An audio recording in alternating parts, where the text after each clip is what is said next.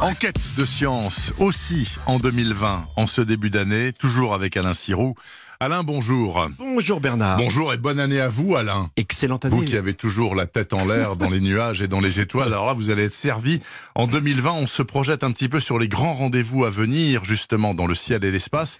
Et ça va être une année très riche d'événements. Oh oui, même si, euh, comme l'écrivait Henri Bergson, l'idée de l'avenir est plus féconde que l'avenir lui-même, on a toutes les raisons de se réjouir des événements attendus. On va donc partir vers le Soleil, la Lune, Mars et je vais vous proposer de noter dans vos tablettes, Bernard, l'idée d'un voyage extraordinaire pour la fin de l'année. Bon, d'accord. Donc d'abord, dans un mois, hmm. le 5 février prochain, il y a une sonde spatiale européenne qui doit décoller de Cap Canaveral. Elle va aller écouter le Soleil. Oui, c'est la sonde Solar Orbiter qui ouvre le bal cette année en ouvrant et en filant vers le Soleil, qu'elle va approcher à une distance assez respectable, à 42 millions de kilomètres. Nous, on en est à 150, avec un double objectif étudier son influence sur les planètes et, nous offrir les, premières images de ces pôles. On n'avait jamais vu du dessus. Hein.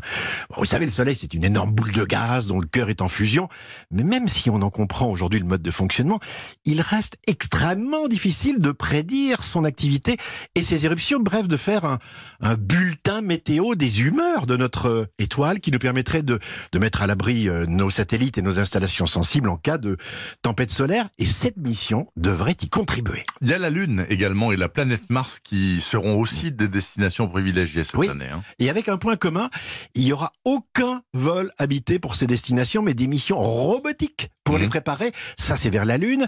Et l'arrivée de nouveaux compétiteurs, de nouveaux pays sur la ligne de départ d'une course qui souvent s'avère très difficile. Cette année, on devrait voir les Chinois tenter de récolter des échantillons de sol lunaire et de les ramener sur Terre. C'est une première depuis 40 euh, ans. Hein, quand même. On devrait aussi découvrir les plans américains d'un futur débarquement humain prévu pour le milieu de la décennie, toujours sur la Lune.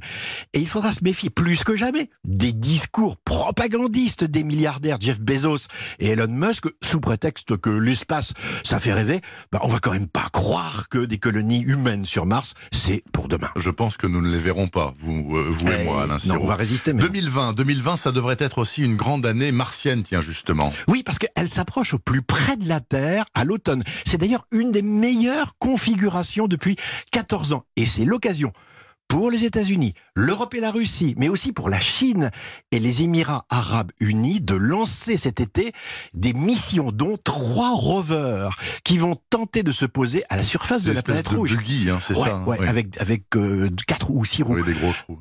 Avec une foreuse installée dessus pour les Européens et pour la mission américaine, des prélèvements de sol qui seront mis dans des tubes à essai en attendant qu'une autre mission vienne les chercher et les ramène sur Terre d'ici la fin de la décennie. Oui, écoutez, moi ce qui m'intéresse le plus, c'est l'histoire du voyage extraordinaire là pour la fin de l'année. C'est quoi ça? Alors vous notez sur votre tablette, Bernard, je vous propose une éclipse totale de soleil qui traverse le 14 décembre 2020, une partie de l'Argentine et du Chili, avec un soleil noir, vous voyez, au milieu des lacs et des volcans de Patagonie.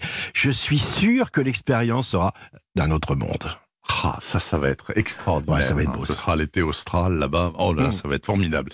Merci beaucoup, Alain Siro. Je vous souhaite une excellente année euh, scientifique, donc la tête dans les étoiles. Et aussi peut-être au cinéma. Vous avez vu le film avec Eva Green en spationaute, là? Pas encore, mais, mais écoutez, euh, c'est assez intéressant. J'ai pas adoré, mais sauf que c'est vraiment tourné. C'est vraiment tourné à la Cité des Étoiles, à côté de Moscou, à Baïkonour, sur le pas de tir, etc.